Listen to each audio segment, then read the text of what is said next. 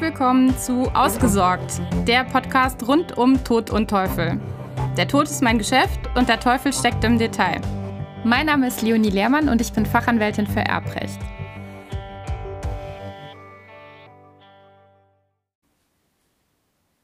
Leben als Schaden. Mit dieser Frage hatte sich der BGH im April 2019 zu beschäftigen. Und ich nehme es als Aufhänger, dir diese Entscheidung in dieser Folge einmal näher zu bringen und zu erklären, worum es da eigentlich ging. Zum Sachverhalt der Kläger war der Sohn und Alleinerbe seines 2011 verstorbenen Vaters. Der Vater litt in seinen letzten Lebensjahren an Demenz und stand unter Betreuung. Seit 2003 war er nicht mehr zur selbstständigen Fortbewegung fähig. Im Jahr 2006 hatte er dann einen stationären Aufenthalt und wurde mit Einwilligung des Betreuers künstlich ernährt und lebte im Pflegeheim. Eine Patientenverfügung des Erblassers war nicht vorhanden, ganz wichtiger Punkt. Seit 2008 war der Erblasser dann aufgrund seiner Erkrankung nicht mehr in der Lage zu kommunizieren. Er litt unter erheblichen Schmerzen und bekam regelmäßig Schmerzmittel auf Opioidbasis. 2010 verschlechterte sich sein, sein Zustand dann zunehmend. Unter anderem erkrankte er viermal an einer Lungenentzündung. Im Oktober 2011 verstarb er dann schließlich im Krankenhaus. Der Kläger, der Sohn des Erblassers, machte dann daraufhin geltend, sein Vater hätte seit 2010 nicht mehr künstlich ernährt werden dürfen. Denn die künstliche Ernährung hätte nur zu einer sinnlosen Verlängerung des Leidens ohne Aussicht auf Besserung des gesundheitlichen Zustandes geführt. Das Therapieziel hätte dahingehend geändert werden müssen, das Sterben des Erblassers unter palliativmedizinischer Betreuung durch Beendigung der Sonderernährung zuzulassen.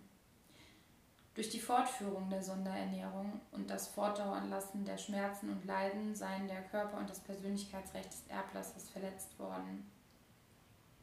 Der Sohn forderte aus diesen Gründen Schmerzensgeld aufgrund der Verletzung des Persönlichkeitsrechts seines Vaters sowie den Ersatz der Heilbehandlungs- und Pflegeaufwendungen, die nicht entstanden wären, wenn man seinen Vater einfach hätte sterben lassen. Für mich etwas überraschend bejahte das OLG München zunächst in der vorangegangenen Entscheidung einen entsprechenden Schmerzensgeldanspruch aufgrund der Leidensverlängerung. Der BGH hat diese Entscheidung dann jedoch wieder gekippt und die im Ergebnis die Ansprüche verneint. Mit der Begründung, man könne das Leben nicht als Schaden sehen. Wie er dazu kommt, dazu bedarf es zunächst mal der Grunderkenntnis, dass für die Bestimmung eines Schadens immer ein Vergleich der Gesamtlage mit der Lage, die ohne das schädigende Ereignis bestanden hätte, erforderlich ist. Ein etwaiger Nachteil ist nur dann ein Schaden, wenn die Rechtsordnung ihn als solchen anerkennt. Im vom BGH zu entscheidenden Fall würde diese Abwägung eine Abwägung zwischen Weiterleben mit krankheitsbedingtem Leiden und dem Tod bedeuten. Nun ist aber das menschliche Leben ein höchstrangiges Rechtsgut und absolut erhaltungswürdig. Keinem Dritten steht das Recht zu, über den Wert des Lebens eines Patienten zu urteilen.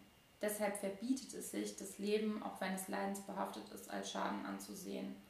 Und vor diesem Hintergrund hat der BGH dann gesagt, ist ein Anspruch nicht gegeben. Meines Erachtens vollkommen folgerichtig und korrekt eine gute Entscheidung zugunsten des Lebens, aber auf der anderen Seite für denjenigen, der sein Leben nicht künstlich verlängert haben möchte, noch einmal der Hinweis auf die unbedingte Notwendigkeit einer Patientenverfügung. Nur durch die Errichtung einer Patientenverfügung kann man ein leidvolles Weiterleben unter jedem Umstand durch die Durchführung lebenserhaltender Maßnahmen verhindern. Die Patientenverfügung als solche stellt eine bindende Verfügung über zu ergreifende bzw. zu unterlassene medizinische Maßnahmen dar, wenn man dann aufgrund Krankheit oder Unfall selbst nicht mehr entscheiden kann. Und wie gesagt, ich denke, kaum ein Urteil verdeutlicht so sehr wie dieses, wie wichtig es ist, eine Patientenverfügung zu haben und möglichst genau zu treffen und idealerweise auch einen Bevollmächtigten zu haben, der sie dann auch zur Umsetzung bringt. Mit der Patientenverfügung hatte ich mich in Episode 78 bereits beschäftigt. Wenn du dich nochmal inhaltlich näher dafür interessierst, hör dir einfach diese Folge nochmal an.